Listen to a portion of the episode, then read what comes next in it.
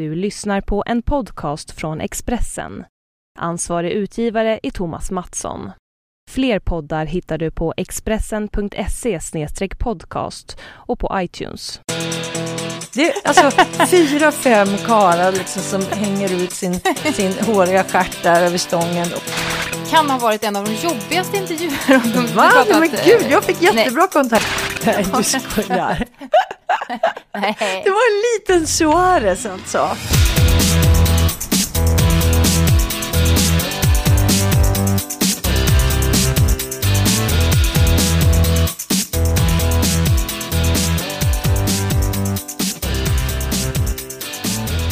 Då kör vi! Podden Anna och Pam om sport och sånt och vi har kommit fram till det elfte avsnittet. Pam, du står och eh, poddar ifrån Expressens eh, poddstudio och jag sitter i Roslagen. Ja, jag sitter, eller jag står faktiskt och stirrar rakt in i en vägg där du brukar stå framför mig. Känner mig lite ensam här. Jag kan också meddela att det är flera lampor i taket som har gått så det är lite så här eh, lite lite scary feeling-känsla. Det känns lite så här spöklikt, ensamt. Det enda jag har här är, getingen och så har de lagt ner i, i en fruktskål eh, nya frukter. Vi brukar ju stå här och man inser att de här frukterna de är liksom, måste vara så här stillebia från 1800-talet. Men nu är de färska, jag vågar ändå inte äta dem, men ändå, de finns här. det tycker jag du ska göra. Men du, då får jag dela med mig lite av eh, min miljö då. Ja, gör det. Och, ja, eh, jag har nämligen suttit instängd också och jobbat, men tänkte till slut att så här kan jag ju inte sitta framför en dator när solen skiner och mina rosor och jasmin prunkar. Så jag tog faktiskt en liten dyna och la mig nedanför all eh, härlig eh, blomstrande prakt och gjorde styrketräning. Bra Sen knatade där! Jag ner, knatade jag ner till vattnet och så, mm. så badade jag också. Det var otroligt skönt. Men du, sitter, du har kommit upp ur badet nu va? Så att du inte sitter liksom där och så här härligt frisk och, och lantlig och jag mm. står här i scary rummet. Jag har bikini på mig. Du skojar. Det, det droppar lite från den. Vi säger så här, jag står inte i bikini här i Expressens poddrum. Jag har kjol. Jag är anständig, du är oanständig. Ja, Nog om detta. Det är ingen som behöver se mig i alla fall, så, eller hur? och som vanligt så är det här poddavsnittet sponsrad av Secure, den mobila mm, plånboken. Appens, appen som vi tycker ni ska ladda ner, SEQR är det. Och eh, när ni har den appen så får ni ju lite då och då också bra erbjudanden från mm. olika ställen. Mm. Som man kan få gratis eller billigare priser om man handlar med Secure. Mm. Tobbe Karlsson som var här, ja, hur bra som helst. Tobbe Karlsson som var här förra veckan, han eh, skulle gå hem direkt och, och ladda ner. Han tyckte det var super, super bra. Då behöver man ju inte ha med sig mm. liksom, plånboken överhuvudtaget. Det räcker, man går ju aldrig hemifrån utan sin mobil. Och då har man redan liksom pengarna där. Så att det är perfekt. Så det tycker jag ni ska göra. Ladda ner Secure. Mm. Om man nu har några pengar på kontot förstås. Men det är ju en annan.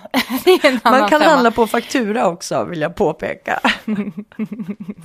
Fast den ska ju också betalas så småningom. Men nog om ekonomi nu. Eh, jag tycker vi går på...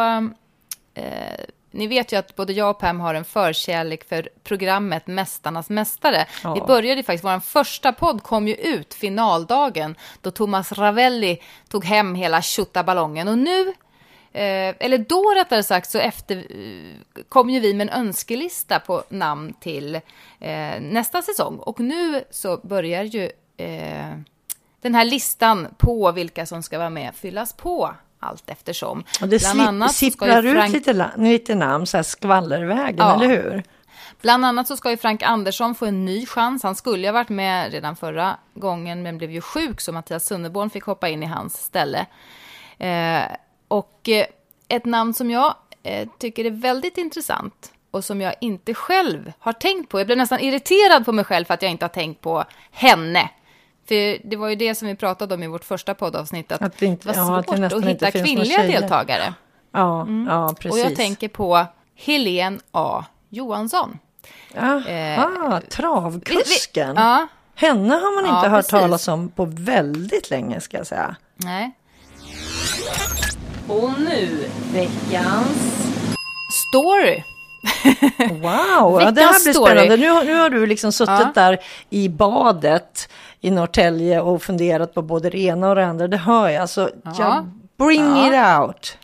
Mm. Helena. Johansson är alltså den första och faktiskt enda kvinnan som har vunnit det här superstor travloppet loppet Prix d'Amérique.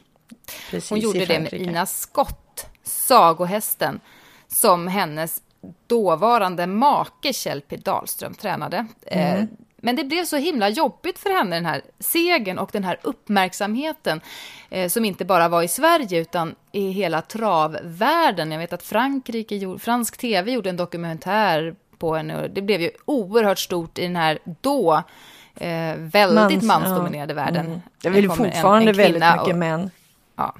Men det har blivit bättre. Nu är det ju ingen som ändå höjer på ögonbrynen om det är en, en eh, kvinnlig kusk. Men då var det verkligen uppseendeväckande.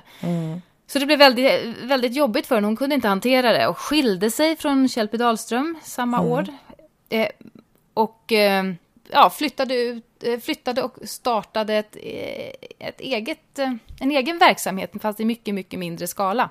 Och jag var och hälsade på henne där faktiskt, men det gick troll i det där för att alla hennes hästar blev sjuka. Hade men vart, vart i Sverige var det då? Vart, vart startade hon verksamheten? Mm. Jag kommer, jag kommer inte riktigt ihåg, det var i södra Sverige någonstans i alla Ja. fall. Eh, och hon hade ju som dröm att själv då få, få ta fram en riktig topphäst, men det blev aldrig något sånt, utan hästarna blev sjuka och hon vet än idag inte vad det berodde på. Hon hade en teori om att det kunde vara något med vattnet. Mhm. Så att idag så tror jag inte att hon har någon koppling alls Till till travet. travet. Vad gör hon då? då? Men, ja, men hon eh, jobbar med hennes eh, nye makes företag. Men som det också är, travkusk det är liksom- eller? Nej, inte alls. Inte alls. Men när vi är inne på, eh, för Kjell P som ju var en stor karaktär inom svensk travsport, han dog eh, ju bara några år efter att eh, han och Helena As, eh, eh, Ina Skott då, hade vunnit Prix d'Amérique. På ett väldigt, eh, i och för sig, Kjell P kanske inte ville dö på något annat sätt, men han dog i sulkyn, fast väldigt många år för tidigt. Efter ett lopp på Jägersro en, en vinterdag i december. Ja, och den här sagohästen Ina Skott, hon dog i hagen samma vinterdag, fast 2013. Är inte det ganska märkligt? Att Ja. P. Dahlström och Ina Skott dog alltså på samma datum, fastän det skilde många år emellan. Jo, jag håller med. Det är, det är lite märkligt. Jag vet inte, Mm. Helen A. Henne har jag faktiskt också varit och hälsat på. Och ehm, då var hon fortfarande verksam och hon var nere på Jägersro. Och precis som du säger så var ju uppståndelsen extrem. För jag menar, det fanns ju trav, kvinnliga travkuskar då också, men inte med de framgångarna. Plus då att den här ska, sagan, att de liksom var tillsammans med Kjell P och de tränade tillsammans och allt det där. Det, det byggdes upp väldigt mycket. Eh, och jag kommer ihåg liksom att jag hade ju sett henne väldigt mycket i tv och hon såg alltid glad ut och det var liksom Ja, men man kände så här, det här verkar vara en jättehärlig tjej. Och eh, jag åkte ner, eh, jag jobbade för Expressen då, så jag åkte ner med fotograf och eh, vi åkte ut, vi hade bestämt träff och allting och, allt var klart. Och kommer ut dit och ska spendera då en eftermiddag inför Jägersro-tävlingarna på kvällen med Helena A. Och jag kände bara så här, det var nog den tråkigaste idrottsperson och också faktiskt den som inte var speciellt trevlig som jag mötte då i den här intervjuserien som jag gjorde. Och jag funderade faktiskt ganska mycket på det där efteråt för att jag tyckte att hon var väldigt otrevlig och ogästvänlig, eh, nonchalant.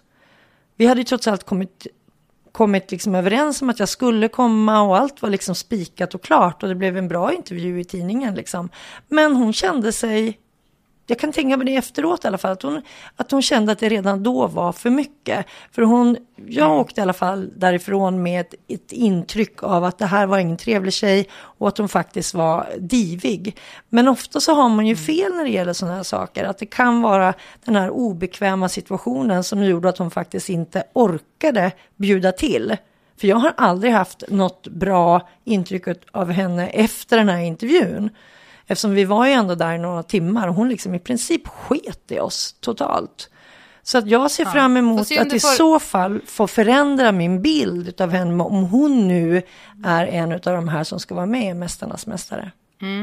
Nej, jag tycker det ska bli jättespännande att höra vad hon berättar nu med distans till allting. Men eh, hon har ju sagt det, att, att eh, den här framgången, då hon ju skulle såklart njuta av den och vara lycklig, det är hennes värsta period i livet. Ja, men det, ja, jag kan säga att hon gjorde det inte lätt för en journalist kan jag säga.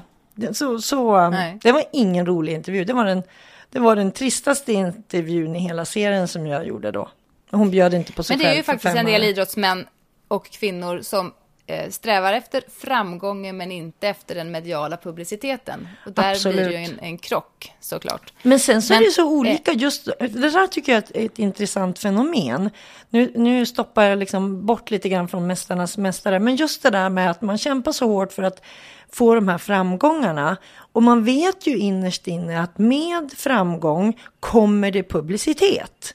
Men många skyr ju det och har svårt. Jag tänker Annika Sörenstam som jag också har träffat, träffat några gånger och intervjuat. Hon berättade för mig liksom att under en period så vågade ju hon inte vinna för att hon ville inte bli intervjuad. Och det där är ju Nej. liksom en, en, en mental spärr som man har. När man liksom egentligen är världens vinnarskalle men man vill inte ha en mick under, under hakan. Och så finns det sådana som du och jag Anna som frivilligt har de här mickarna hela tiden och aldrig har något problem att synas och märkas. Men det är klart Eller att det blir en jättekollision. Kollision, ko- Ja. kollision. Eh, Jag har också intervjuat Annika Sörenstam. Det är, kan ha varit en av de jobbigaste intervjuer. De, Va? pratar Nej, men att, gud, eh, jag fick nej, jättebra kontakt med henne. Jag med, absolut. Men grejen var att jag skulle sammanföra eh, Annika Sörenstam, eh, Helene Alfredsson och Lotta Neumann som var de tre svenska stjärnorna ungefär samtidigt. Och de skulle jag eh, prata med samtidigt och sprang som en liten, ja det var som en hönsgård, som en dagisfröken fick jag springa runt. För att de, det var ändå prestige mellan dem. Ja. Så sa vi, ja men om vi ses här klockan halv tre. Och när klockan var halv tre så var det bara, vem det nu om det var Helene Alfredsson som var där. Nej, men jag tänker inte stå och vänta på de andra. Då går jag och eh, gör något annat. Ja. Och så där blev det hela tiden. Och sen kom Sörenstam och jaha, nej men är inte Alfredsson här, då går jag. Nej, men kan inte stå kvar, alla kommer så småningom. Ja, jag, jag blev väldigt stressad över att springa och jaga de här tre kvinnorna fram och tillbaka. Det, det, du skulle ha gjort så här som man gör på, på ICA när man tappar sina barn. Så här, ja, eh, Helena Alf- Alfredsson till, till receptionen där Anna och Annika och eh, Lotta väntar. Ja, men jag kände så här, kom nu alla mina små kycklingar, kom nu! Ja, men fick Men det- du det ihop blev dem allihopa väldigt- på samma gång då? Ja, jag fick, till slut fick jag ihop dem och eh, ja, det var väldigt roligt faktiskt. Det, det blev ett, eh, ett roligt inslag i SVT Sporten då. Ehm, bland annat fick de frågan, eftersom ingen av dem då bodde i Sverige, vem av dem som trots allt var mest svensk. Ja, men var det det var ingen av dem som tyckte, ja, de, de kom då fram till att ingen av dem egentligen var så svenska. Jaha. Eh, Helene på det, är ju en- att Helena är en otroligt duktig eh, golfkommentator idag, måste jag bara säga. Ja. Jag lyssnade, de få gånger som jag sätter mig och tittar och lyssnar på golf så älskar jag att det är hon som kommenterar. För att hon gör det på ett sätt som gör att man, trots att man egentligen inte är så jätteintresserad av, själva sporten, så blir man intresserad för att hon berättar så bra an, anekdoter om alla människor och hon liksom förklarar olika saker på så bra sätt så att man liksom bara Men hon var ju känner- härlig. Ja men hon är en eller var, är härlig inspirerande person. och rak. Jättekul för att hon är, hon är så rak och Ja. spontan, det bara kommer. Ja. Och det var väl det som inte var så svenskt då, kanske. Ja. Men ingen av dem har väl varit med i Mästarnas Mästare? Eh, nej, Så där har vi Det tre stycken som vi kan tipsa SVT om. ja. Eller hur? Jag Till måste nästa bara säsong. säga det att, ja, nej men det är ju inte klart än. De kanske kommer med, vem vet? Ja, Vem vet? vi Men vi får nöja oss med, med Helene. med, Helena Johansson så länge. Ja, men vad finns det fler då? Och Frank Andersson finns det ju. Han kommer man ju Ja. verkligen att se fram emot. Han liksom går ju omkring Ja. som en levande citatmaskin. Kommer ju garva ihjäl sig varenda söndag. Man hoppas verkligen att han inte bara krökar ner sig så att han förlorar och åker upp ut redan första omgången. Men ja, det, det sägs ju att han har skärpt till sig lite grann efter sina vilda ungdomsår. Jag vet inte. men han var ju med i Let's Dance också, där hade han väl rätt bra karaktär. Slet på med danserna. Ja, det sägs ju så, Ja. men ja, jag vet inte. Ibland så finns det mer under ytan än vad som kommer fram. Jag tror nog att de fick hålla i honom lite grann då och då. Eller ja, vad, vet jag. Ja, vi längtar i alla fall till nästa säsong av Mästarnas Mästare. Ju mer jag pratar om det, ju mer längtar jag. Ja, men jag, vi ja, men jag med. Ge oss till tåls ett tag till. Jag måste bara få säga det, eh, så att vi har knutit ihop säcken, apropå eh, Helene A. Johansson och eh, Kjell P. Dahlström och då den här sagohästen Ina Skott. Jag var faktiskt och hälsade på eh, Ina Skotts allra första föl eh, gjorde jag ett reportage på. Eh, ett föl som eh, ju såklart många hade förhoppningar på att generna skulle ha förts vidare, men jag tror inte att det blev någonting av det här fölet. Men eh, det var väldigt vilt i alla fall. Jag tror till och med att jag fick ett litet bett i vaden. Nej, du skojar. Nej. Det var en liten Suarez alltså. Va? In the skies. Ja, ja. Fy fan. Nafsa lite. Ja. Ja. I magen. Det, är, det är fegt. Kul, i, kul i efterhand, så här, Ja, så här. Inte så kul. Framförallt om fölet, framförallt om fölet hade blivit något. Nu Ja, var det, blev ja. ju inte ens det. Nej. Nej. Och, det, och det hette inte Juar- Juarez, nej. Vad sa du? Och, och fölet hette Nej. inte Juarez. Nej, det var ju... Eh, han, var, han var bara en liten plutt då. Mm, Suarez förstår. på den tiden. Mm, mm. Mm. Och nu veckans... Fundering, helt enkelt. Det är så att eh, eh, det har ju varit tennisvecka i Båstad och, och ja, det har varit tennis i Sverige och många spelar tennis på sommaren och jag började ju fundera på att hur kommer det sig? Vi, alltså, vilken tennisnation Sverige var på 80 och 90-talet. Ja, ju- helt otroligt. alltså, 70 också. Helt, Mm. ja, helt, helt, helt otroligt. Ja, precis. Eh, Men nu finns det inga. Nej, men det är ju jätte, jätte, jättekonstigt. Sveriges hopp står till en eh, 18-åring, eh, Elias Ymer. Ja, du eh, pratar bara alltså här inte- tennis nu eller? Ja, damtennis vet jag inte ens om vi har något hopp faktiskt. eh, nej, men förstår, alltså vi har inte ens... Vi har ingen svensk på topp 200-listan. Mm, Ymer har ju klättrat e- efter Båstad, men eh, är ju liksom inte i närheten av, av eh, världseliten än. Ja, men fast vi har ju kommer, men må- det ja, men vi har egentligen, du har lite fel, för egentligen så har vi väldigt många svenskar i, i eliten, men de är tränare, de tränar andra elitspelare. Vi har inga spelare är där- längre. Men jag menar, tänker, Det är alltså, jag, därför- jag, jag vet inte om du såg Wimbledon-finalen, men jag kollade Eh, en stund och det är liksom det jag tycker var mest fascinerande. Det var då Stefan Edberg som tränade Feb Federer och Boris Becker som stod där och tränar, eh, vad heter han nu igen? Eh, ah, han som vann, nu tappar jag namnet, skitsamma. Och de stod där i alla fall på läktaren och bara liksom bredvid varandra, det var några människor emellan. Och det tyckte jag kändes så himla stort. Jo, där stod de här det. giganterna som hade mötts i, Wimbledon-finalen. De möttes tre år i rad tror jag och, och Edberg vann eh, två gånger utav tre. Och verkligen bara liksom, nu tränar de varsin stjärna själv.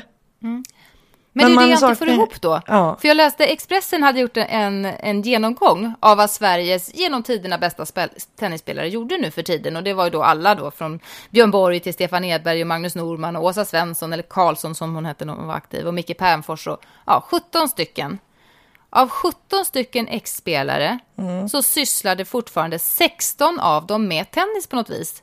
Expertkommentatorer, de ägde eller drev tennisanläggningar, drev olika tennisakademier, verksamma i tennisklubbar som tränare. Mats Wilander, han har ju ett företag som heter Wilander on Wheels. Han åker helt som lika omkring i en husbil i USA och tränar amatörer. Och många då som sagt tränar också världseliten. Världstrean Roger Federer eh, får ju alltså hjälp av Stefan Edberg med träningen sedan ett halvår tillbaka och har ju hittat slaget igen efter det. Thomas Johansson, han sparrar bland andra världsettan Novak Djokovic och världsfemman Thomas Berdych. Thomas Enqvist tränar Fernando Djokovic, där sa du ju namnet på han som jag försökte komma ihåg Ja. vad han hette, han som vann, Djokovic. Nu, du, visste, du satt ju inne med det och inte sa någonting. Ja, men Ja. Det, Thomas jo, det är Thomas Johansson då. som, eh, som ligger bakom det bland annat. Eller, ja. Så att jag, jag fattar liksom inte riktigt. Med de resurser som vi har, de alltså inspiratörer och med kunnandet och med allt och dessutom då fortfarande är så pass eh, intresserade av tennis att de sysslar med det fortfarande och ändå så är det så ekande tomt på svenskar i, i toppen. I, ja, nej men alltså jag tror inte att man ska inte börja i toppen. Man kan aldrig börja i toppen. Därför att liksom, du måste börja från, från grunden. Och i, i dagsläget ja, men så finns... kunde det bli sånt glapp? Ja, alltså... Ja, min teori på det, det är ju liksom att tennis är i Sverige, trots alla de här stora framgångarna, ganska, ett ganska litet förbund. Förbundet har inte kunnat liksom hantera de här stora framgångarna och, och liksom haft de pengarna att man har satsat det på ungdomsverksamheten. För det är där man alltid måste låta pengarna gå tillbaka till. Man måste börja på, i unga år och man måste ha en organisation där man tidigt ser vilka som har en potential att liksom bli riktigt bra. Och det finns inte. Det finns inte i Sverige idag och det har inte funnits på många, många år. Och, och dessutom som i konkurrensen då, bland andra idrotter och i konkurrensen från alla tv-spel etc. som många ungdomar sysslar med idag och mellan många barn dessutom, så måste man sticka ut. Och där tycker jag att Svenska eh, Tennisförbundet har gjort ett eh, enormt fiasko. För att ha sådana enorma framgångar som man hade, precis som du sa under 80 och 90-talet och nu inte ha någonting. Jag menar, vi sitter fortfarande och suktar efter att Robin Södling ska komma tillbaka, vilket han ju... vilket inte, han ju kämpar för att göra ja, fortfarande. han gör ju det. Men jag menar, han kommer ju ha extremt långt upp till toppen nu i alla fall, eftersom han tappade i ranking mm. när han var borta så länge. Men ändå, att inte liksom ha någon som överhuvudtaget kallas för ett löfte, det är ju ingenting annat än ett stort jävla praktfiasko. Mm. Elias Ymer säger jag, löfte. Men vet du, vet du vem vi får, fast det är ett tag kvar, han är ju bara 11 år än så länge. Men Leo Borg, Björn, Björn Borgs eh, Yngsta, son. ja. För Robin ja, han, Borg blev ju ingen tennisspelare utav. Nej, men Leo Borg är riktigt, riktigt bra. Ja. Vet jag. För att eh, eh, min våran grannpojke spelar mm. nämligen tennis och är också riktigt, riktigt bra. Och den han eh, fightas mot, som, som är liksom hans överman ofta, det är då Leo Borg. Ja, men det låter ju spännande, även om jag... jag ska I inte sin liksom, ålder. Ja, nej, men jag ska inte dissa det. Men jag vet ju också att många söner och döttrar till extremt stora och framgångsrika idrottsmänniskor, kvinnor och män, har ju mycket svårare att bli en, en eh, riktigt bra idrottare de också. Och om det beror på mindervärdeskomplex eller liksom att de alltid jämförs med sin mamma eller pappa eller sådär, det vet jag inte. Det finns ju några hockeyspelare liksom som, som har gått i sina fars fotspår ja, men både eller hockeyspelare och fotbollsspelare. Anna Lindberg. Ja, det var faktiskt henne jag skulle säga att hon är väl den som kanske har liksom verkligen blivit riktigt duktig och tränats av sin mamma också. Men jag tror att det kan ibland vara väldigt mycket svårare för de här personerna och de här barnen och ungdomarna när man har en känd förälder som har varit extremt duktig. Därför att då mm. har man inte det psyket som krävs då så pallar man inte. Vi får väl se. Jag håller väldigt mycket tummarna för Julia Svan, Gunde Svans dotter, mm. som ju faktiskt mm. Eh, var oerhört lovande tills hon fick det här, samma sjukdom som Gunde Svan. Därför har ju han inte varit med i Mästarnas Mästare heller, eftersom han ju fick eh, tvar. Precis. Vilket hans dotter också drabbades av. Men hon verkar ju vara på väg tillbaka. Hon är på väg tillbaka. Så där har vi också förhoppningsvis ett, ett, eh, också ett eh, idrottsstjärnebarn som, som eh, står pall. Mm, men vi har inga mm. tennisstjärnors barn som mer än Leo, eller hur? Ja, inte, ja, inte vad jag vet i alla fall. Nej. Just nu har vi ju som vi säger ingen som stick, sticker upp riktigt. Men vi måste nästan prata lite mer om Stefan Edberg tycker jag. Ja. Han, är, har, ju inte, han har inte ens åldrats, karln. Nej, men visst var det märkligt? Han, men det hade ju inte Boris Becker, han hade bara blivit lite fetare. Men jag menar, de står där, de ser faktiskt ut exakt nästan som de gjorde så 1988. 8 när de möttes i Men finalen. Men vet du vilken crush jag hade på Stefan Edberg? Du skojar! Han var liksom det... Nej, nej, jag skojar ju inte. Jag tyckte han var så läcker så det var inte klokt. Och så, Nej. Så, sno, så stod, snodde han Mats Wilanders Anette och jag stod, hon hade de här riktiga Lucy Dallas-lockarna och jag stod med mina små tunna striper. Men jag tänkte ändå att jag kan nog trösta Stefan Edberg bättre än vad hon kan. För jag tyckte det var så fruktansvärt att han som 17-åring hade råkat eh, eh, serva en linjeman i skrevet. Och den här linjemannen föll ihop så illa att han fick skallfraktur och sen avled. Och jag tyckte det var så fruktansvärt stackars Stefan Edberg också som har dödat en, en man. Det måste ju vara hemskt. Måste du dra upp Men- det här nej, nu? men- Nu kommer han kanske liksom att behöva tänka på det här igen. Det var ju taskigt. Vadå? Ja men du drog ju sa- upp ja, här nu när igen. han- nu när han lyssnar, menar gamla du? sår. Nu, nu, nu, nu när han lyssnar. Ja. Det är Eh, klart, jag han, är, är klart att han lyssnar. Herregud, det här är liksom hela sportsverige sitter och lyssnar när du river upp Ja. gamla sår. Ja. Men det är ändå kul Ja, att du outade liksom din crush på. Stefan Edberg där. För det var ju liksom, nu, nu, alltså våra lyssnare de vet ju redan att vi, vi börjar bli lite gamla eftersom vi ofta går tillbaka så här nostalgiskt. Men det var ju där liksom att man, man var ju ändra så här team Villander eller också så var man team Edberg. Så var det ju. Och, och, och Villanders team som jag tillhörde, de var lite vildare. Edbergs har ju alltid sett så snäll ut. Och när man är yngre jag så går man snäll. inte på de här snälla killarna liksom. Mer än, mer än du, Anna. Ja, men, men det blev ju ändå en extrem besvikelse när jag skulle intervjua honom eh, flera år senare, när crashen hade gått över lite grann. Och hade den inte gjort det så hade den garanterat gått över då. För just det här, jag klarar jag hade ju hört honom i intervjuer, men jag trodde på något sätt att han i verkligheten, och när han pratade med mig, skulle vara lite mer spirituell och livlig. Men den där monotona, malande småländskan eh, förstörde ganska mycket, säga. Du föll inte för den alltså. Nej, inte alls. Men Stefan Edberg skulle väl kunna vara med i Mästarnas Mästare? Mm. Han ser ju faktiskt ut att ha verkligen hållit sig i form. Som vi sa, liksom, Mm, jag. det ser inte ut att ha åldrats liksom, möjligt med några, några månader, men liksom inte mer. Nej. Jag röstar för honom också. In med han och golftjejerna till nästa säsong. Eller kanske till och med den här Kan- säsongen. De kanske inte är klara än med castingen. Eh, vi kan ju...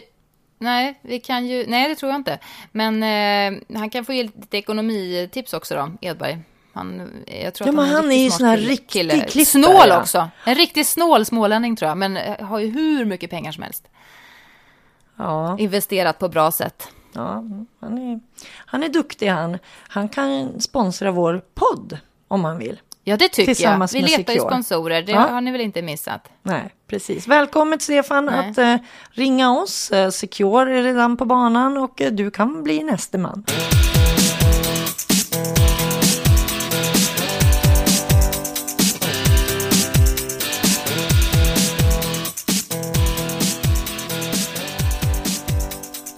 Några som inte kanske har det fullt så fett oavsett eh, hur mycket världsstjärnor de blir, det är orienterarna. Jag tänkte vi skulle prata om eh, orientering. Eh, vad ska vi kalla den rubriken då? Eh, Veckans skogsmulle. ja, okej, det får det bli. Det är ju så att eh, O-ringen har ju, är ju full fart, eller fem dagar som det heter i Skåne. Ja. eh, som ju både du och jag har bevakat vid flera olika tillfällen. Eh, jag var inte gammal alls när jag var på fem dagars första gången i Schweiz. Min pappa och min morbror sprang. Eh, så att, eh, Oj, så du gjorde Jag var- debut utomlands. Det är ju lite stort ändå. måste jag säga. Mm, absolut. Ja.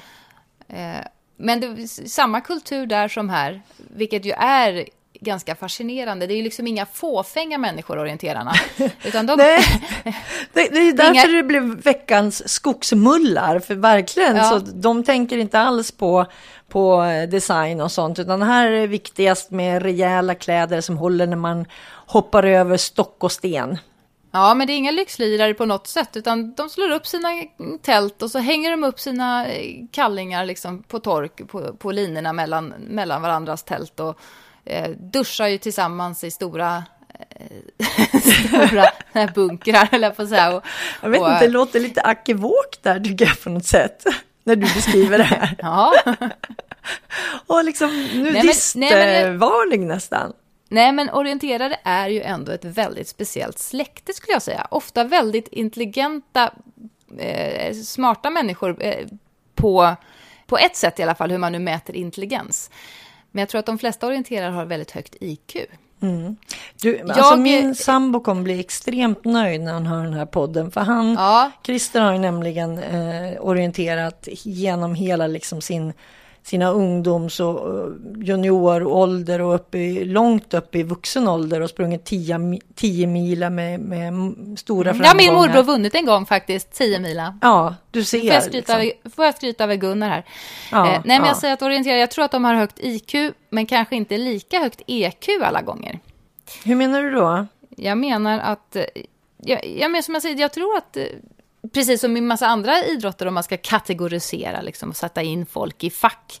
Som jag egentligen inte tycker om att göra, men som kan vara lite roligt att göra också när man eh, generaliserar och, och, målar upp stereotypa bilder. Så, så ja, men det ska ju till ett visst kynne för att kunna lufsa runt i skogen med kartan som enda sällskap i timme efter timme. Liksom. Och, och, och, och för att kunna bo i tält och strosa runt och mm. hänga kallingar på, på tork Fast till grejen är så här, nu gör, nu gör de ju det på O-ringen som vi sa, från fem dagars som kör nu. Men om du tittar, alltså VM i, i orientering gick ju nyss och då springer de minsann inte omkring i skogen, utan då sprang de ju på gatorna nere i Sydeuropa och liksom sprang in mellan människor som satt och käkade lunch på uteserveringar och, och knuffade på de som gick och strosade och skulle liksom shoppa. Det var ju helt fantastiskt och fascinerande att sitta och Fast titta. Jag tror ju, ja. Fast jag tror inte att det är orienterarnas val, utan det är mer för att det gör, gör det mer publikt. Ja, Får orienterarna själva det... välja så tycker de ju att det är skogen som gäller. Ja, fast jag tycker att det har blivit mer publik. Och nu är ju inte jag så jättemycket för att de kanske just ska springa omkring liksom i shoppingstråken, för jag vill ju inte riskera att stöta ihop med någon svettig människa när man ska gå liksom och kolla på nya skor och sådär. Man kanske har klätt upp sig lite. Men däremot så tycker jag att det är fascinerande och otroligt bra att man nu har satt sådana här GPS-sändare på de som tävlar. För nu är det mm. mycket, mycket lättare. Så man kan lättare. följa? Ja, man, nu kan man ju sitta, mm. alltså till och med jag som jag, jag har verkligen aldrig gillat orientering. Men nu kan jag till och med sitta där framför tvn och tycka att det är spännande. För att jag ser ju hela tiden hur, vilket välval val, val de gör, hur de springer och, och liksom hur snabbt det går. Och där händer någonting för man ser liksom att den röda pricken verkar virra omkring. Och sen så kommer, kommer de fram i bild igen och så är svensken före norsken. Eller, alltså, ja, nu tycker jag det är riktigt ja. roligt faktiskt. Ja absolut. Men jag har varit, eh, följt orientering även som, som journalist, då, både eh, skrivande och med tv. Och just när man satt med kameran vid en kontroll, man fick ju inte sitta vid kontrollen för då skulle man ju avslöja vad kontrollen var. Men att sitta där man trodde att de eventuellt skulle springa förbi. det hade varit bra att kunna haft en GPS så kunde man kanske liksom i förväg ha tydligt. Ja, men, men grejen är att det här tror jag ju, det här är ju liksom grejen för orienterarna som i alla år har klagat på att de inte har fått tillräckligt mycket intresse. Och det har de ju inte fått heller. För jag menar liksom sitta där ute utanför skogen då och vänta på att se liksom i flera timmar vem som kommer först. Och det är inte ens säkert att det är han som vann eftersom de liksom springer i olika tider. Det har ju varit mm. mördande tråkigt. Men nu är det ju inte mm. så längre. Så det här tror jag verkligen är liksom ett jättelyft för själva sporten. Mm. Men jag tänker också så här, anledningen till att förutom de här detaljerna som jag nämnde, att man inte ser dem och man inte, och så bara dyker de upp eh, rakt upp och ner liksom. Det är ju också att orienteringsfolket som du var inne på från början, de njuter ju faktiskt av sin sport på det sättet att de njuter av att springa i naturen. Och då har det liksom mm. blivit så här att de skiter i vad de kommer på, på för placering. Och då tycker inte jag att det är kul att titta längre. Människor som inte bryr sig om de vinner eller förlorar, det är ju inget kul. Det är ju inte tävling. Det är orientering mm. typ. Fast det finns de med riktiga vinnarskallar också. Jag tycker det är så coolt att, eh, att Annika Billstam, Stam, som ju är 38 år faktiskt, tog guld i VM nu nyligen på medeldistans. Ja, och jag gillar hon, den nya fantastiskt duktiga Tove Alexandersson. Som är liksom ja, som en... Hon kom trea som, i samma lopp. Ja, nej, men hon, hon är liksom ja, men hon gillar jag verkligen. Hon, hon ger mm. eh, sporten ett fräscht och pikt ansikte. Men det jag menar är att jag tycker att orientering är en väldigt sympatisk idrott på det sättet att det verkligen eh, kan vara alla åldrar, som på fem dagars nu. Att, att en hel familj kan åka och alla kan tävla samtidigt. Man kan vara 38 år och vinna VM-guld. Eh, man kan springa miniknat fast man bara är sex år och hitta kontroller. Att det, det är liksom en eh, familjesport. Ja. Och man behöver inte springa berätt, heller, man ja. kan gå. Min sambo berättar att när han tävlade som mest, då hade man också gemensamma toaletter. Det vill säga att man bara liksom mm. la ut en sån här stång i skogen och så hängde man sig ja, över den. Det är det jag säger. Det. Men det tyckte jag, och det fick mig faktiskt så här, nej. Det, alltså fyra, fem karar liksom som hänger ut sin, sin håriga stjärt där över stången och liksom bajsar. Nej, vet du vad? Det tyckte jag var väldigt osmakligt.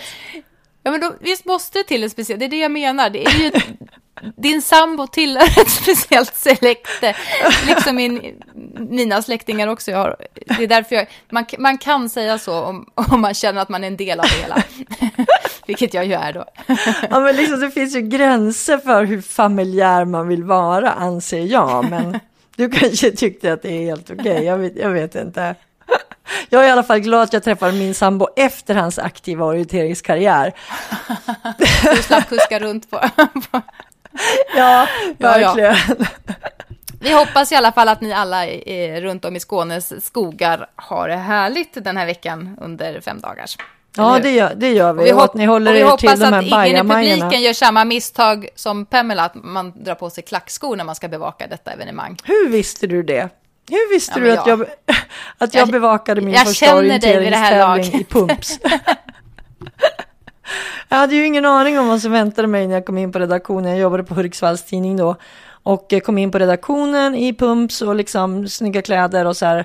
Hade, sett, hade ju tittat liksom i vår kalender, det var ju ingenting speciellt tyck, tyckte jag. Så att det var liksom, jag, jag såg fram emot eh, jag skulle ringa några intervjuer och, och kolla lite nyhetsskvaller eh, och sånt där. Och sen så blev jag utskickad på orientering. Alltså det var ju, mm. en, ja, du förstår ju hur mina klackar såg ut efter det. Jag vet inte vem jag ska skicka räkningen till, men jag kunde inte använda skorna något mer i alla fall. Så där, där och då bestämde jag mig för att nej, det här får de hålla på med. Jag går på handboll. Där får man behålla skorna. Mm. Japp. Du, mm. eh, jag känner att, jag, känner, jag känner att jag, jag lägger ingen värdering i detta. Men, men vi men, kan väl bara nöja, en... nöja, oss med att säga liksom att vi tycker att de som orienterar, de är otroligt vältränade, för det är de ju. Och att ja. vi önskar att de får ha en fantastisk upplevelse i Skåneskogarna. Mm. Och att det mm. kanske kommer riktigt bra idrottsmän som vi kan följa med GPS där sen nästa VM. Mm. Jag vet faktiskt inte om Leif Bork, Hockey-Leif, eh, engagerar sig i orientering. Annars engagerar han sig ju väldigt eh, mycket i det mesta som har med idrott att göra, eh, framförallt på Twitter. Mm. Han är ju en väldigt eh, flitig twittrare och tyckare. Och många stör sig på honom för att han tycker, tycker om precis allt. Bland annat nu så eh, menade han i ett tweet att en bra hockeyspelare mm. bör springa tre kilometer under tio minuter. Och det här fick han ju väldigt eh, många kommentarer på.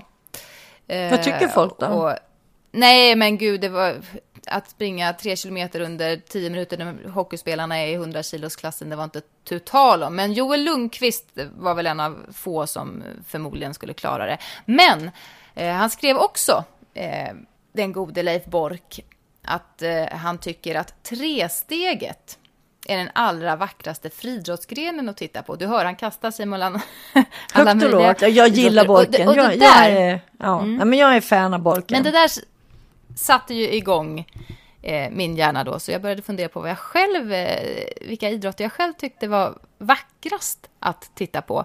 Och kanske vilka ni lyssnare eh, tycker är vackrast att titta på. Så jag la ut eh, frågan på vår Facebook-sida Gud vad kul, vad, vad svarar svar. de då? Ja. Eh, Konståkning tror jag de svarar på. Nej, mm, eh, personligen så tycker jag att de här, det är klart att de här bedömningssporterna eh, som konståkning och dans eller simhopp, det är ju väldigt vackert att titta på. Eh, såklart. Eller gymnastik för den delen, mm. fristående mm. tycker jag ju. Det är så här med skräckblandad förtjusning som jag tittar på det. För de kan göra vad som helst med sina kroppar så det ser nästan obehagligt ut, men, men är väldigt fascinerande. Men det som faktiskt toppar är mm. längdskidåkning. Ah, vi har smarta mm. lyssnare vi. Gud vad jag gillar ja. våra lyssnare. Nej, men Madeleine de har ju helt rätt. Längdskidor, de har Göran skriver rätt. längdskidor och eh, Lars, han, han specificerar till och med Johan Olsson i skidspåret. Ja. Peter skriver klassisk längdåkning, Eva-Karin skriver längdåkning, Janne skriver längdåkning. Många män som tycker just längdåkning, men en annan kvinna också. Sen är det NBA, handboll är det några som tycker, isdans, ridsport, hoppning, cykel utan tvekan skriver Jonas. Tänk er en bergsetapp i touren. Eh, dans, fotboll och sprinterlopp, hockey såklart. Eh, motocross är det flera stycken som tycker. Förare och maskin i perfekt harmoni. Och eh, Annika som först skrev konståkning eh, kom, sen, kom sen tillbaks på Facebook och skrev också att eh, eh, motor, eh, för det är som konståkning. Balans, fart, tempoväxlingar, spänning och graciöst. Mm -hmm. Vad tycker du då? Anneli tycker golf för att det är tycker, lugnt och vackra omgivningar. Du? Och någon tycker tennis. Ja, men jag, ty jag tycker, ja. eh, som jag sa, bedömningssporter tycker jag är vackert att titta på. Alla? Eh, men sen eller? Så, sen så, ja, jag tror faktiskt det. Jag är, jag är väldigt fascinerad av både gymnastik och, och simhopp och konståkning och, och, dans. Ja, nej men det tycker jag om. Eh, men jag tycker också, jag kan verkligen njuta när jag ser till exempel Usain Bolt springa 200 meter. 100 meter går lite för fort, så där hinner man inte riktigt se hur den här, den här blandningen av eh, att kunna vara så avspänd samtidigt som varenda muskel är explosiv och spänd. Liksom att kunna vara mjuk samtidigt som man är stark. Den här, ja, det tycker jag är, är, är läckert. Och jag håller med om att eh, de som behärskar längdåkningstekniken eh, till fullo, det är också jättevackert att titta på. Ja, jag eh, håller sen, med. Jag tycker också du, du stal nästan min den här beskrivelsen av Usain Bolt. För jag tycker precis som du, vilket är skittråkigt. Jag skulle egentligen tycka någonting helt annat, men jag gör inte det. 100 meter är för fort, där hinner man inte se. 200 meter så hinner man se allt det här som, framförallt då när de kör repris, vilket är bra, så man verkligen ser ja. de här musklerna spela och verkligen liksom kan leva sig in i känslan att vara oslagbar. Jag tycker det är ja. magiskt att se. Men jag mm. har också, eftersom jag älskar handboll, en riktigt bra kombination i handboll. En, en oväntad kontring med ett oväntat skott. Det tycker jag också är fantastiskt. När man ser de här männen och kvinnorna också för den delen, liksom gå igenom ett försvar som man tänker det går inte att gå in där och så gör de det ändå och lyckas liksom få upp mm kroppen efter att gått igenom sex par armar och, och liksom få upp bollen och så sätta den i krykan. Fy fan vad det är snyggt. Ja. Men vi kan ju konstatera det då, att idrott är vackert. Det ja, är, är vackert. Och det som är roligt är att det är så himla många olika förslag. Det är så brett bland våra, våra lyssnare vad, vad, vad ni tycker. Andreas, han tycker undervattensrugby till exempel. Och Robert, han klämmer i med slägga för damer och har fått många tummen upp för det förslaget. Undrar om det var lite Men på riktigt, ironi? Nej, jag, jag, vet inte. För att se, se det i slow motion, det är ju som en liten dans. Det är extre... Har du testat att kasta slägga, Pam? Nej, det har jag faktiskt inte gjort. Nej, det är väldigt mycket koordination, väldigt mycket explosivitet, men samtidigt måste man vara smidig och eh, rörlig. Så att det, nej, men det är ganska snyggt att titta på det i slow motion, faktiskt också. Ja, det, det är ju, ser man. Ja, Vi har alla våra en, olika smaker. Som en liten dans i ringen, fast jag skulle inte välja det kanske som mitt förstahandsalternativ. Men det som jag tyckte var roligt också är att, att vi har fått som förslag eh, av, nu ska vi se vem som skrev det. Eh, vi har fått som, jo det är Jonas som skriver cirkus. Och det tycker jag är roligt i och med att jag har en dotter som tränar väldigt mycket cirkus. Ja, men och, det är ju ändå eh, ingen idrott va? Det är ju det är ett utövande men ingen idrott. Det finns ingen liksom, här, skulle... VM i cirkus. Eller? Ah, jag vet faktiskt inte om man kan tävla i, jo men det kan man säkert, det finns säkert det tävlingar tränings, i cirkus också. Det är en träningsgren, kan... liksom. man kan ju inte tävla heller till ja. exempel i yoga. Det finns ju inte VM i yoga. Nej, men, jag, liksom. men jag skulle verkligen kalla cirkusakrobater för extrema idrottsmän. Ja, ja det håller jag med om. Det håller jag med om och det är likadant ska jag säga dig när man ser till exempel eh, Malin Berghagen eller eh, Erika Kitz Jölevik som, som jobbar hos oss på Topphälsa och Lena Järpsten, de här eh, specialyogalärarna som många i Sverige ute i landet också känner till. När de gör sina rörelser så är det extremt vackert. När jag gör det så ser det liksom ut som det är ett barn som, som inte klarar av någonting, som liksom inte har utvecklingen klar för sig. Men de här som verkligen kan, det är helt magiskt. Men det är ju ingen, mm. det är ju ingen, eh, man tävlar ju inte i det. Det är ett utövande, det är ingen sport tycker jag. Så nu sågar ja, jag det, när du sa ja, cirkus. Nej, det gör inte jag. Efter att ha sett nej, det kan sagt, du inte såga, för det var ditt förslag. Eh, träningar, ja, så, så, de tränar verkligen stenhårt och är... Eh, nej, det är verkligen en idrott skulle jag säga eller idrottsmän rättare sagt, som, och kvinnor som, som eh, för att klara av, av det som de gör och hänger i, bara i, i fötterna i trä. Otrolig smida, smidighet och styrka och tajming och, och ja. Mm. ja, det, men det, det kan, ja, ja, ja, jag är Jätte, imponerad av det de gör. också. Mm. Jag ifrågasätter bara tävlingsformen. Mm. eh, men jag vet inte om jag håller med dig att tävling är synonymt med idrott ändå. Man måste ju kunna vara en idrottsman kan man inte det? Kan man inte vara en idrottsman eller idrottskvinna utan att tävla? Ja, men vi frågar våra läsare och våra lyssnare ja. på Facebook och ja. på Twitter. Vad tycker ni liksom? Vad är, är cirkus en, en, en idrott, en sport? Är yoga en sport? Jag... Kan man, liksom, kan man tävla i det? Var går gränsen för en idrottsman och en idrottsutövare? Mejla! För, att, ja, för det, det finns ju ändå... jättespännande att få, mm. få höra vad ni tycker. För det finns ju ändå inom cirkusen, liksom, den här personen är utsedd till världens eh, bästa akrobat, världens bästa liddansare, världens bästa, så är det ju. Mm. Så att på något sätt, så har de nog någon ranking där. Ja, nej men inte, mejla ja. in till oss tycker jag, för det vore jättespännande. Mm. Kan vi inte kolla på det nästa, nästa vecka? Och dessutom skulle vi vilja veta också, vad är det som inte ni tycker är idrott idag, men som rankas till, till eh, idrott och har VM som jag tänker på, på till exempel. Schack? Ja, varför, varför inte? Och, och um... Poker står på sportsidorna till och med, om poker. Ja, eh, E-sport, e-sport är extremt stort nu. Jaha, ja. Biljard, är det en sport? Hur mycket tränar man där? Man men då är cirkus mycket mer sport. Ja, men liksom, ja. Vad, vad, tycker ni? Mm. Hör av er till oss. Det här är, en, det här är roliga diskussioner tycker jag. Mm. Ja. Vi fortsätter diskussionen på Twitter och vi fortsätter diskussionen i nästa veckas podd. Tack för att ni har lyssnat på Anna och Pamma om sport och sånt och tack Secure för att ni har sponsrat. Vi tack så jättemycket. Vi hörs framför allt Ja, nästa och vecka. ut och njut nu av sommaren. Mm. Hej, hej. Nu ska jag gå och ta ett till dopp. Lyllo dig. Ja. Hej då. Ta, ta ett äpple nu då.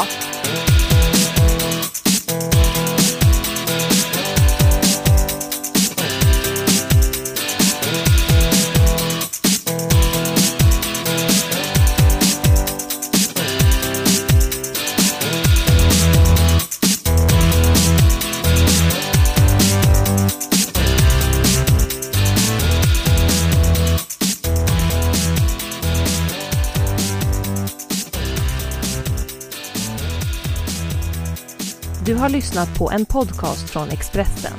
Ansvarig utgivare är Thomas Mattsson. Fler poddar hittar du på expressen.se podcast och på iTunes.